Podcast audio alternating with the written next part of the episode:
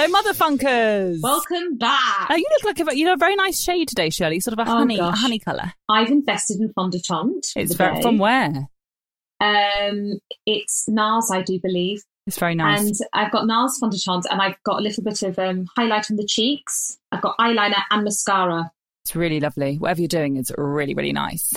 Did I tell you that I'm preparing all my meals now at 8 a.m.? Have I mentioned this? Right, I'm so pleased you're doing this because I've been meaning to have this conversation. I think we need to get more organised. Okay, so I've been par- preparing all my meals at 8 a.m. as in all meals. But the Perfect. no, but the disadvantage is I go th- the whole day. I just smell of chicken broth. I just smell That's of the least. Yeah, but that's the least of your worries. It's all you can't just be in and out of the kitchen all day. I can't, but at the same time, you know that smell of like sort of old onions. I can't. It's not nice, Can you especially can after you I've change your shower. blouson or something? Maybe just um, see what my willing partner does. Is she wears a different. She she doesn't get dressed. for She has a cooking gown. Does she wear a cooking She gown? has a cooking gown, basically, for all the spices. Because you know we always cook with the cumin and the coriander. You do like your cumin and your turmeric. and, and, and your turmeric and your garlic. Um, so so have a different Okay. gown and then just take it off and then put your clothes on. That's the only advice I can give. But getting organised with the food will make heaps of difference to your yeah, day. no, it has. It has. I've enjoyed it. Now, listen, Mother Funkers, we've got a little surprise for you today. Um, no, I haven't managed to wax Madame Below, but it is a little bit more exciting than that. We're doing our first interview, aren't we, Shirley? We are indeed. Our Yay! first ever. Cue the panpipes, please. Okay, we've got a fabulous guest in. We've got this fabulous woman who she's many things. She is. She's a comedian, an actor, mother to three children and many animals, um, and lover to a Dane, who also happens to be her husband. You would have seen her everywhere. She gets her, She's like the clap. Live at the Apollo, her own show on Radio 4. Have I got news for you? QI, Mock the Week. Um, she does the acting, sex education, and um, um, Martin Mae's Feel Good, and she even does the film. I mean, she's formidable. She's unstoppable. She's recording remotely from home. It's Sindhu Vee. Give it up for Give Sindhu. Give it up for Sindhu. Sindhu, can we It's have your full Vee, name, please? But I think the name you're more you should be more concerned about is Mae Martin, who you called Martin Mae. So Martin Mae. I know it. Martin Mae. She gets very Just want to confused. say, uh, you, I can be. You know what? I can be Vee Sindhu throughout this, so that it just feels like that's your vibe today. That's That fine. would be very Do you kind. know what? I've got that. It's it's it's it's sad because I've got that disordered where I get things back to front. Dyslexia, I think they call it. Uh, yeah, Vee Sindhu. Hey, so my name is Vee Sindhu. Vee Sindhu, it's really good to see you. And I have to ask, are you wearing a wig? Just quickly, because No, your locks are no. looking Okay, hot to so there's a long story behind the hair. It's I, uh, you know, I've always had very long hair, and then I cut it in January, very very short. I attempted to get it cut very short. I had to go to several hairdressers because they just wouldn't do it because they were like, it's going to look so bad. I've never had short hair, so I didn't realize that short hair, when it decides to grow, doesn't have any respect for gravity. It grows left, right, No. up. And I was like, what's happening here? So I started to just tie it back. And then I went, and then I was doing lots of things. And then I got sick in March. I got corona. Did you? Uh, yeah, 16 days. Great fun. But I've talked about it before. So blah, blah, blah. So Okay, boring. no, we won't go there. Uh, but not a fun thing to get. But you know what? I, whatever. I got it. And at that time, I was like, I don't know what's happening. But this is the first time that I've washed and blow dried. Well, I've washed it before, but I blow dried it. So this is how long it is again. It's looking lovely. I blow dried it for you. You listeners at home, she's looking lovely. Vee Sindhu is looking lovely. Even though it's a podcast, I was like, I don't want these two to, judge. see me looking shitty. Mm-hmm. Can we swear? Oh God, We can. I got a new Absolutely. haircut since you last saw me, and you guys got kids. What the fuck mm-hmm. happened? It's a good question. we both have baby boys that are 13 days apart, Sindhu. That I know, but Yeah, then I got was like, oh, you know, but then uh, suddenly. How, And then with me, I didn't does- see you get. Ma- I mean, you got married or you didn't get work? married is not relevant. It's just how did I miss two babies? we went underground, Sindhu. We went underground and now we tell have me all resurfaced. about them. Mine looks like a troll. He's got very long hair that grows upwards. He's got scars across his face. He's quite tall. He's got long toes. How can he be eats tall? How ch- how old is this child? Oh my gosh, he's He so looks tall. like a four-year-old. His hair's always been long. He just looks, has a mature face. He looks like a like a little Danny DeVito, you know, but he's cuter than that. But he looks like a Oh, Danny no, he's DeVito. beautiful. He is cute. He's okay, cute. but how old are these babies, man? eighteen months, like eighteen slash nineteen months. I know. Come on, God. get with the program, Sindhu. Mine is um, Oh much God. shorter than Shirley's, um, so they take after their mothers. Um, severely overweight. Um, his hair is out of control. He eats everything, and we've started now cutting meals because it's out of control, and we're scared. Oh. We're scared.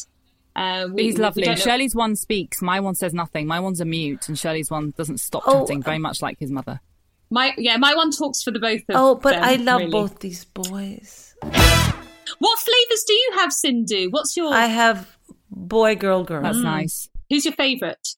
The thing is, it depends what what for. Because when they grow up, they have personalities. Mm. They stop just being, you know. And mine are very grown up. You know, you have an eighteen month old. I have an eighteen year old. Is that the youngest one or the oldest It one? would be amazing if that was the youngest one. Like the older ones were like my age. That'd just be a weird nature thing. But um, no, my eldest is eighteen, and then the baby's ten, and then we have another teen in the middle. But the two teens are always very upset because they're like, "You can't talk about us," and I'm like, "Actually, I can, and I'm going to." Um, but I have this thing where they can't say their names, and so we'll just call them Kid One, Kid Two, and Kid Three, which is what I call them. You know, but they're great. fine. They're they're they're great. Having two teenagers at home is fantastic. It's so fun. um, I had to do something uh, on like with Ivo Graham yesterday, and I had to download this thing on my computer called Discord. And my son, my 18 year old, walked past and he looked at it and he said, he texted me, like not like talk to me, went somewhere else, texted me and said, Why do you have Discord, bruv? You're going to become a gamer. It's like, what? no. But he's like, Don't. So, you know, it's, they're very judgy. Don't as in don't even bother. No, it's in like, don't get into his space. Oh, I see. And I'm like, I you have no idea Yeah, how yeah, that's little of his- your space I want to be in, kiddo. You've got a few animals, haven't you? I'm wondering whether you're actually enjoying your animals, es- more specifically your little oh, French bulldog, Bowler. more than your children Well- during lockdown. I no, because they all fall into the same category. They all listen to me on the shit I want them to listen to me about. I'm an Indian mom. I have not faffed around all these years, you know, saying what kind of cereal do you want to eat. Mm-hmm. I don't give a shit. This is the breakfast. You must eat it. Mm-hmm. Then go to school and get good grades. So that's been the general vibe at home. Um, which of course is tempered by the mm-hmm. Danish husband. What can I say? Oh God, don't get me started. But we've ended up in a good place. Like the kids are not, Yeah. you know, they're not hippies, but they're also not like going to be accountants. Not to stereotype two cultures. Or bankers. Who's good cop, You bad know, cop I think and your so, but I think it's more a question of cop who doesn't care about popularity but thinks about her children's future versus happy guy who Okay, wants the sure. kids to be happy. That's nice. That's very Scandi of him. I oh, enjoy he's that. so he just wants them to be happy. Yeah. he has never had the impulse to criticize the children. It just doesn't come into his head, which as an Indian, I'm like, if you don't my mother used to say, if you don't beat the gold, it will not shine. I'm with you her. know, Here, and here. so but it was metaphorical. It was also literal beating, but also metaphorical. You know, she used to say, "Tumhe koila rehna hai? Do you want to stay a coal, or I will crack it and the diamond will come?" And you're like, "Oh, I'd rather be a diamond." So he just doesn't have that impulse. He doesn't think that they need to be any different way. They're just here, and that's great. We both have um, foreign mothers. We do So we mothers. always empathise. When we hear your sets about your mothers, we always just think, well, that's just like us, especially with the the cracking of the whip. I mean, we both have, you got the wooden spoon, didn't you, Shirley? I got the wooden your- spoon on the knuckles and the uh, the, the ankles. And when you got the belt, didn't you? I, I no no no that that's another podcast. No, my mother did the Yeah. slipper, and Oh, you yeah, could always sorry, hear the slipper. It was coming. yeah. You know, she was trying to shuffle it off. As wait one minute, I'm coming for you, and then the slipper comes off, and then you and then That's the it. the pursuit happens around the house. And you just cl- get clapped, uh, and you're laughing. They're not laughing, but it was that. That's But all also, we you knew why. Yeah. Of course, you knew you why. see that see i'll tell you one of my biggest surprises when i came to live outside of india you know i came to england first and you know would talk and every like when you're in your early 20s you don't talk about your parents but every some you know every once in a while someone would say that they hated their mother and they would say she never understood me and i used to look at english people and think I know English, but what are they saying? Like I couldn't comprehend. And they would say mm-hmm. things like she wasn't, you know, she wasn't there for me. And I was like, what is is she dead? Are you an orphan? What happened? But what I realized is that there was a disconnect between their mother's their their mother's mothering and their experience of their mother's mothering. In an Indian family, at least in mm-hmm. mine, there was no disconnect. You did shit, your mother found out, she hit you, you moved on. you know, something good happened, your mother cried. Something bad happened, your mother cried. Nothing happened, she cried. It was like there was no question of not connecting emotionally, you know what I mean? And um, there was this idea, and I think it was very, it was quite specific to my mother, where because we were girls, she used to say, You are not a boy that you can just sit ha ha ha and life will be okay. You are a girl. You must go further and you must go harder and you must be greater. So I have to beat you more. and we were like, and I didn't have a brother, but I had cousins, you know, cousin brothers. So I think she very much inculcated in me this idea that if I was going to get anywhere, I had to be prepared to do the work. Which which paid off because Yeah. you went into banking, didn't you? You had a very I successful mean, I career, had a career in banking. in banking. I don't know if it's successful. I only did it for yeah. I Okay, did it she for had seven a or eight career in banking. Yeah, no, I I enjoyed it. Banking did for me what I wanted, which is I got a visa to live abroad, which I which is why I joined banking because I didn't really want to go back to India because I didn't want to get married at that yet. I mean, I was sort of in my slag phase and I Yeah. wanted to continue that, but I couldn't have. And was that okay with your mother? Does your mother know about your slag no, phase? she was in India. That's why you have to move continents to have a slag phase. You can't just, you know what I mean? I was like in, on another continent. I thought I don't want to go homeless now and get married and stuff. And I knew that I would marry someone that my mother picked if, you know, if I went down that road, which would have been fine because it would have been someone they introduced me to and then I could have decided. But I just wasn't ready for that. You know, a lot of my friends were settling down and I was like, nah, I want to stay abroad. But I also didn't want to continue my PhD. So if you're not going to be a student and have a student visa and you're not going to go back to India, you're going to have to find some other way to legally stay abroad. So I became a banker because they give visas and things. You know, they do all the mm. paperwork.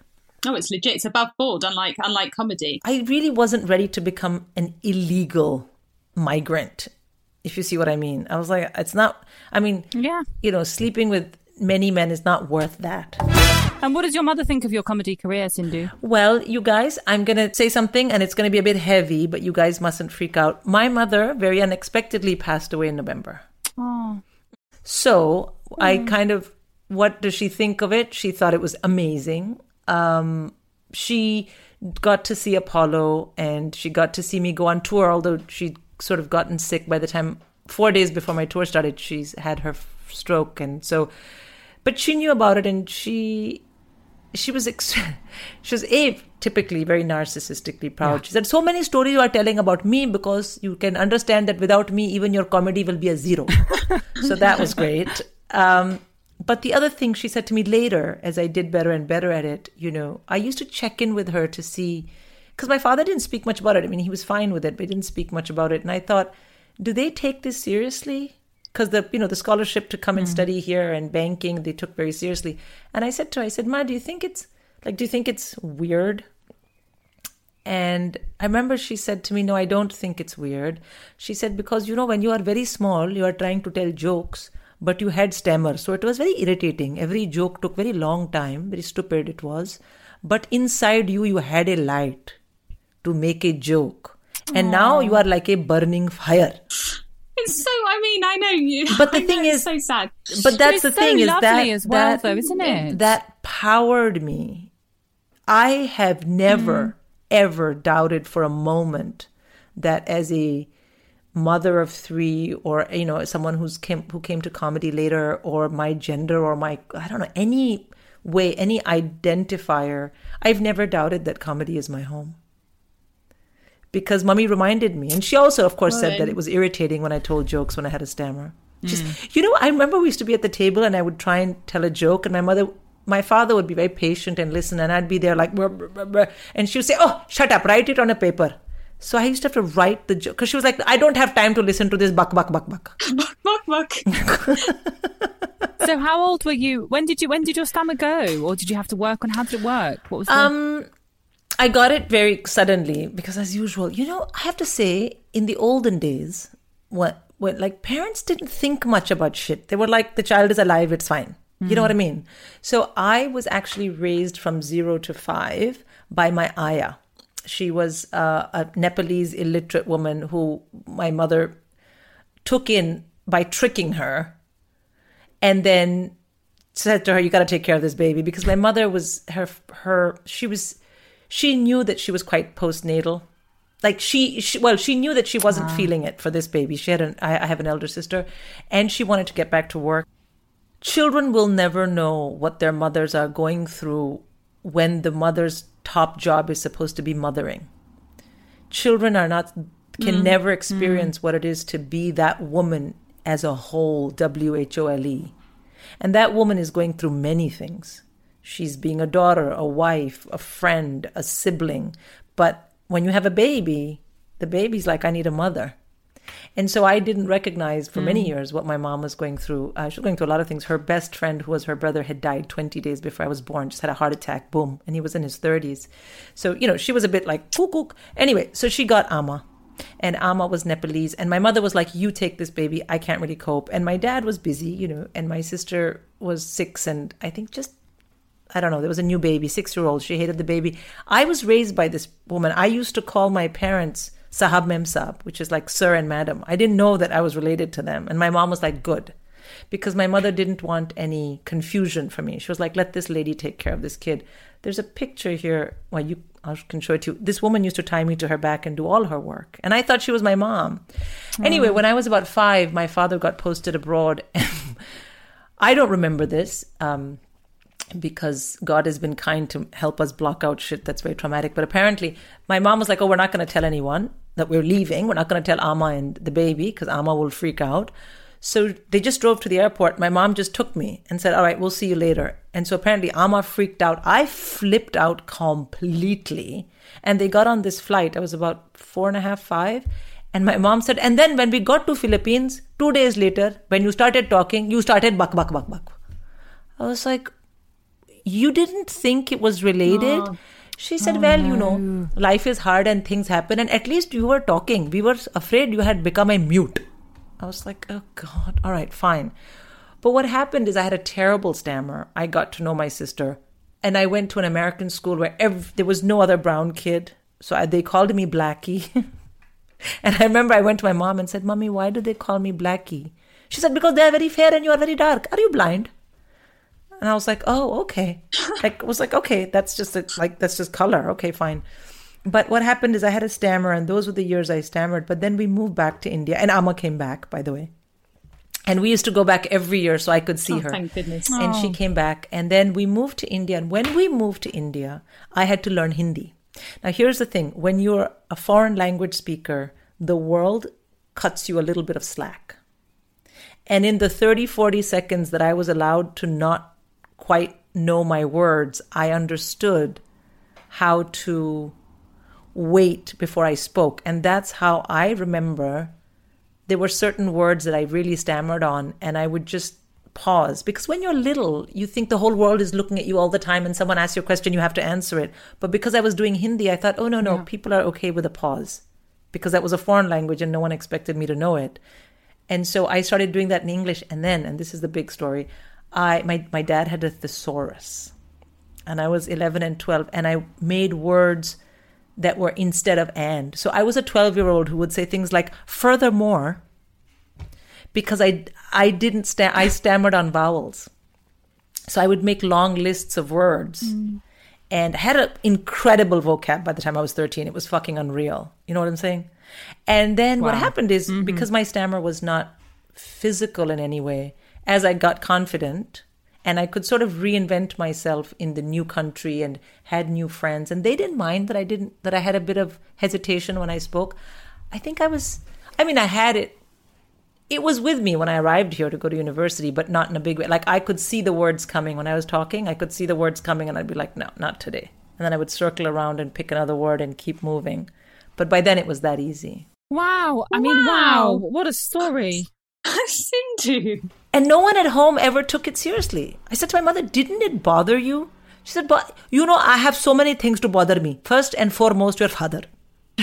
Second of all, your elder sister, she's all smoking and smoking the pot and whatnot. I was like, the what?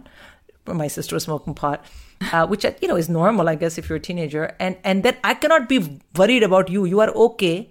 You are a little bit ugly, but you are okay. And she used to always say I was a little bit ugly because, according to her, I was too skinny. A little bit ugly, you know, like a beggar. I was like, you know what? Forget I Wow. asked. Forget I, mean, asked.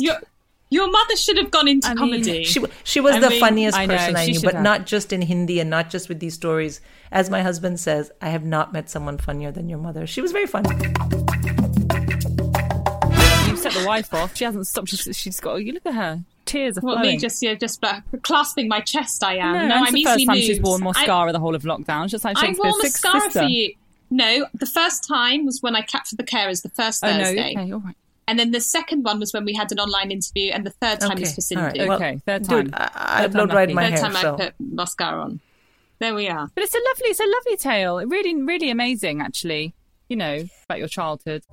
Since this is called Mother Funk, um, I think one of the things that I understood when my mom was sick last year, and I used to go and hang out with her, and I used to, I was on tour, and I would keep going back to spend time with her, and we would talk, and she was fine in her head. She was just she had one side paralyzed. She was getting much better, so she really wasn't supposed to just go, but just happened like that, and um, I think what I understood watching her and having her there but not there, so I could sort of take, get a meta picture, is that my mother simplified being a mother a lot.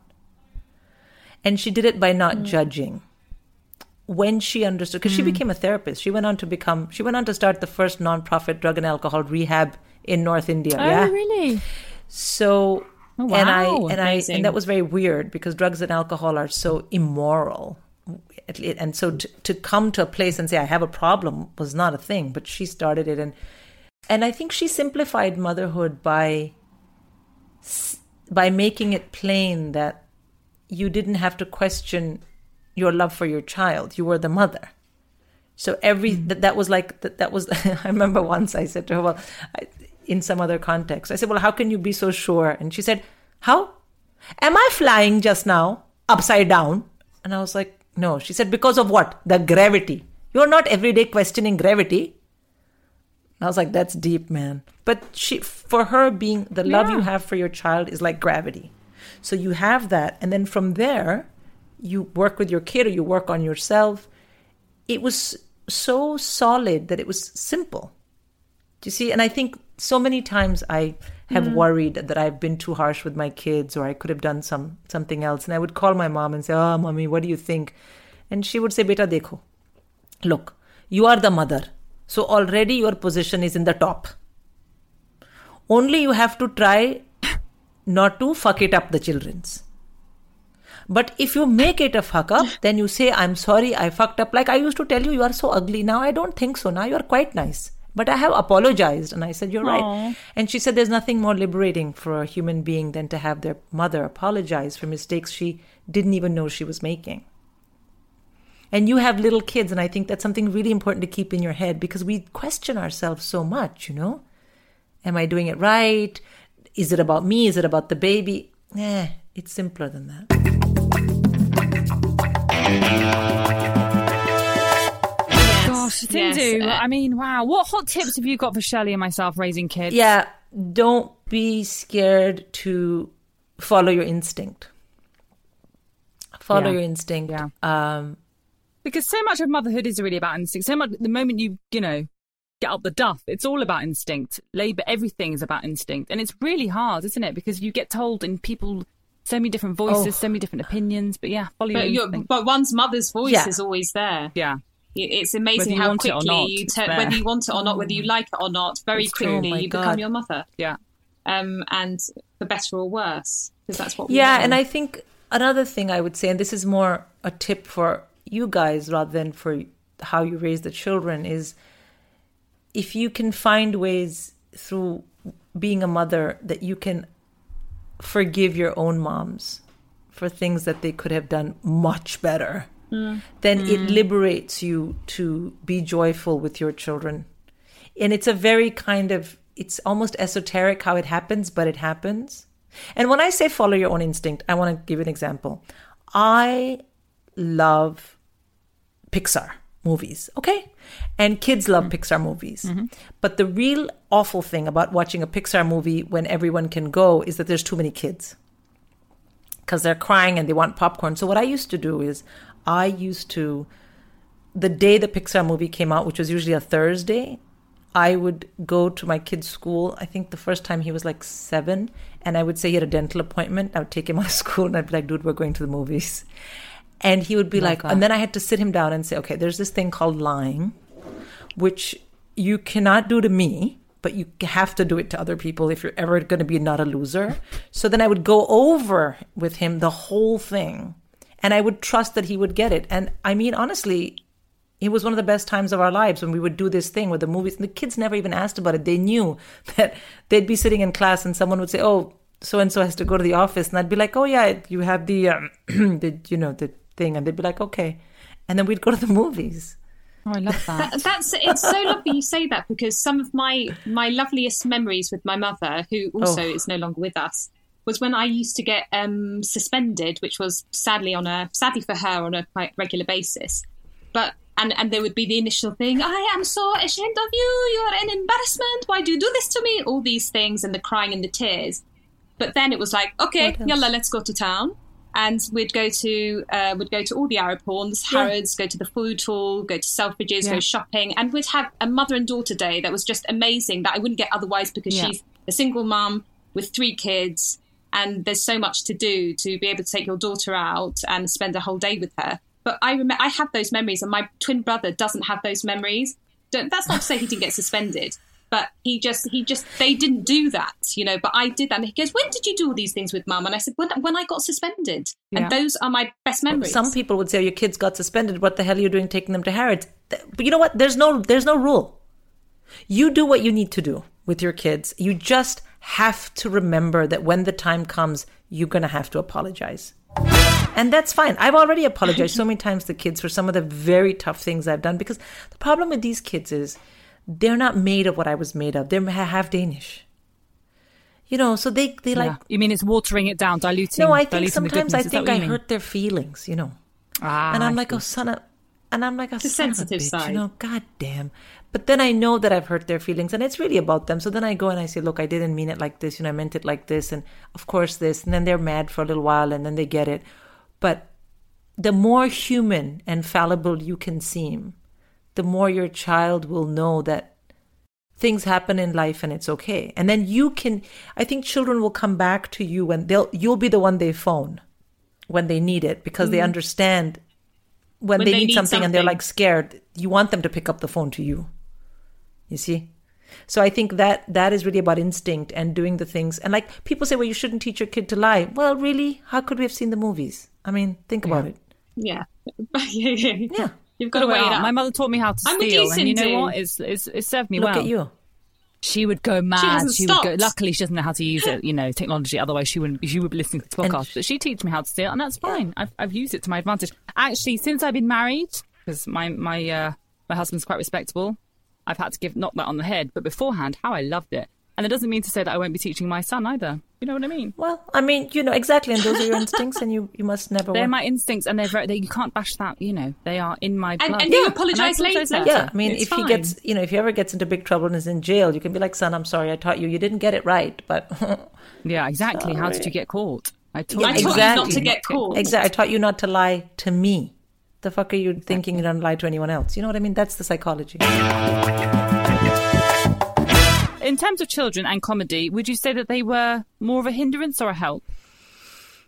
On the whole, I haven't. I haven't been able to parse my life like that. I don't have a choice. I don't have a choice with Yeah. my kids, and I certainly don't have a choice with comedy. it's nice that You know, comedy. It's. I just don't have a choice, and I Do they inspire you in your sets the way your mother has? I think what happens is I go through stuff and then I have an agitation and then I'll go out on stage and talk about it. So whether it's my mother or the children, but mm. kids are, you know, kids are, kids are people that are walking around very close to you, being very human. And mm-hmm. I think that's where comedy lives. If you've got the kind of way of getting into comedy that I have, which is, what the fuck is this? Or why is this happening? You know, I'm always like, why am I thinking this? And so I think the kids are there. I I tend not to talk about them without it being part of a bigger thing of mine. Like, Yeah. oh, Yeah. you know, um, there's no. I've never ever made my kids sound cute Like, you know, those people that say, oh, this was going to happen. And then she took her underpants off. never. I've never done those kind of jokes because I'm like, I didn't think that was cute. When I was there and the kid took her underpants off, I was like, what the fuck are you doing? We're in the restaurant. What's going on here? Do you know what I mean? So, Put them back on. so I suppose Yeah, in that get way, it. I can't really say whether they were, you know, I guess they give me material because they're here. Yeah. we find that we find that they they they endlessly provide material, and more in, instead of exactly he he took his pants down and flashed his um, scrotum. It's more about the impact on us, how we feel as opposed to putting the attention on them. You have to protect their privacy. Also, I know they they can't. No, but I mean, if they were, you know, I mean, if they were just belting out great jokes, I'd be using them. Please don't get me wrong. I would just, Yeah. but they're not. They're just walking around being kids, saying, you know, once a day in this house under lockdown, there is the daily fight unto the death. It happens once a day with all three kids. Something will trigger these three kids. It was something like Blu Tack. Okay, blue some, and then they're screaming, and I think, well, I'm going to end up with one or two kids today. I mean, and I just have told them I'm not getting involved. Who dies dies. I can't every day get involved here. And I've said to the eldest one, "You're six six, and this child is yeah, he's very tall. So you're six six. This kid's ten years old. You do the goddamn math. Who I'm going to come after if this shit gets out of control?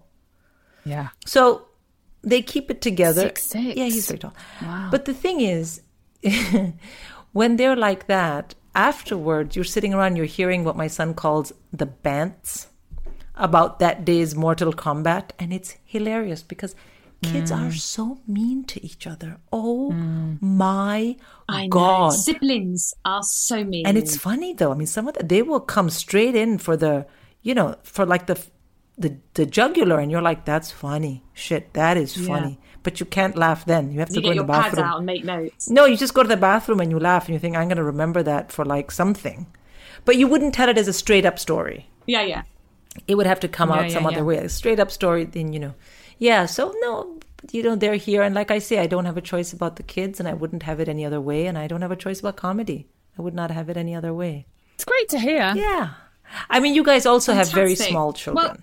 So going Yeah, out and yeah. gigging with an 18 month old, and I guess you really have to have your infrastructure in place at home. Uh, Yeah. You know, when I started, I guess the baby was th- four.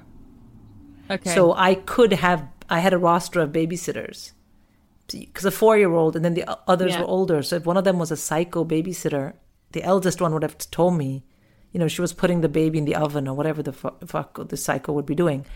But um, so I wasn't as worried. Although you did get phone calls, you know, all the time just before going on stage. Mommy, he called me a stink bomb. I'd be like, I'm not interested. I'm not. I have. I'm. go- Look, that's my name. They're calling. Goodbye. Bye bye. Yeah, yeah, yeah. Goodbye. This is me time But now. the baby doesn't have a concept of me not going out. You know, she said to me when she was very young, she was very upset. She said, "Oh, you never read me a bedtime story," and she said, "Why can't you do what other people's mummies do?" And then she said her friend's name. She said, "Her mommy gigs in the daytime." I'm like, "Her mommy's a dentist, for God's sake," but she thought jobs were gigs. you know, and so I was like, "She's a dentist, man," and she was like, "What?" And I was like, "Yeah, they're not, not everyone is gigging."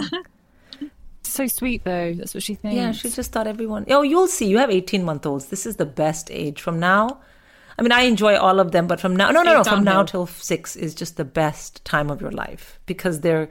They're they're fun, they're cute, they love you to death, and they haven't yet got into that thing where other people become their problem, you know, like kids at school and that mm. stuff. Mm.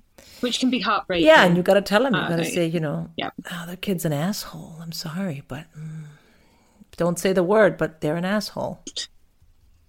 And then sometimes you have to Yeah. say, and their mother's an asshole Yeah. too. But Yeah. you know, you got to gently let them in. So that you have to protect your kids, but you can't do it yourself. So you got to give them the tools.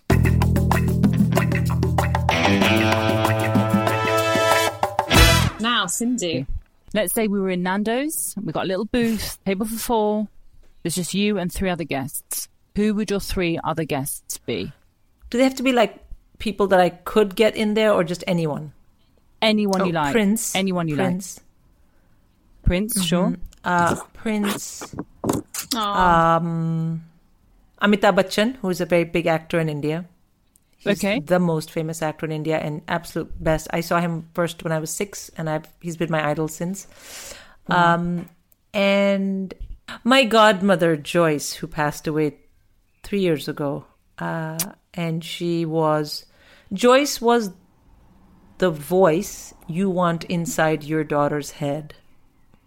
Oh wow. She was fun and mad and talented. And I once said to her when I was in my early 20s, I said, I'm scared that if I don't get a right job or this or that and I don't marry someone mommy wants me to marry, what if I'm poor? I was scared of that, you know, because my parents had been okay and I'd had a scholarship, but I said, what if I'm poor? And she said to me, What's scary about being poor? And I said, Well, what if I don't have enough things? Like I'm cold in the winter, or I can't travel back to India to see my parents. And she said, Has that ever happened? And I said, No. She said, If you're going to start worrying about things that have never happened, you're not going to make it. No. And I was like, Good advice. Sage advice. Sage advice, right? good She's the advice. voice that you want. When, when you have daughters, you want Joyce in their head. So I would have had Joyce because she was so funny. She used to call me baby girl. Like Yeah, that. she was she was funny. So I would have those three people. Yep. That's a Good good table. table. That's Yeah. a good table of four. And I need I Yeah. need Joyce in my head. Definitely.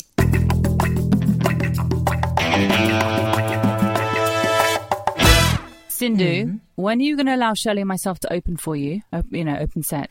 When we next get out. Or out. close for you. Up to you. Up to you. Which order you want us in? Okay, I, I tell you what. When we next get out, and I've got a worthwhile enough gig, that's when you're going to Yeah. open for me. Please. Just a tight 15. Fantastic. Just a really, really, really tight 45 minutes. a really, really naggy. quick, quick set. Just a quick No, set. you'll do your stuff. You'll do the stuff I saw you do in Covent Garden upstairs, and I was so new to comedy, and I was like, "Who are these two? This was back in the Remember noughties, that? Sindhu.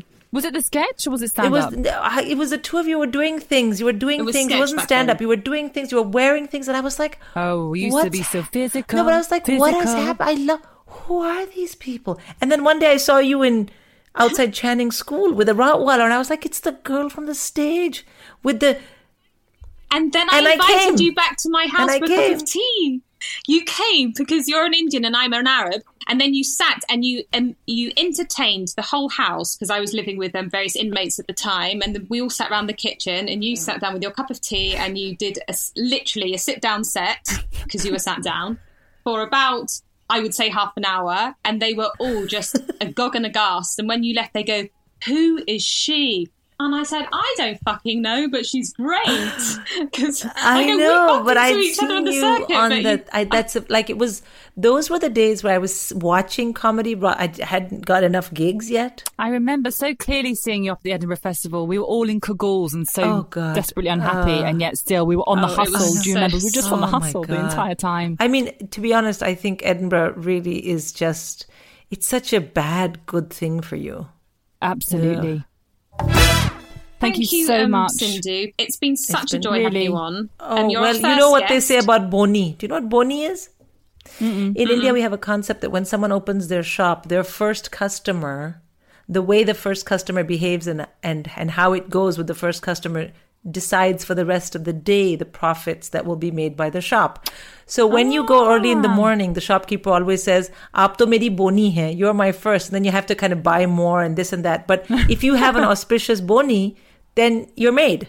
So hopefully, I will be a good boni for you guys. Yeah, I, yeah, definitely. Oh, you are our good boni. Thank you. Thank you and so can we please talk before you have more children? Stop doing that. We're actually we're left speechless now, aren't we? I know, I know. I, there's no point. It's like in watching a really good. No, but it's like watching a really good film, isn't it? You just sit there and just sort of gaze out the window. But it's lovely. I, I, I think I think it's all said and done now. We, there's nothing more to to say. no, Well, thank you very much. Thank, huge thanks to Mabel Productions. Just tune in next next week. We will be back. Many, many thanks. Ciao, ciao. You've been listening to Mother Funk with Shirley and Shirley, otherwise known as Joanna Carolan and Pascal Wilson, produced by Mabel Productions. Tune in and subscribe wherever you get your podcasts.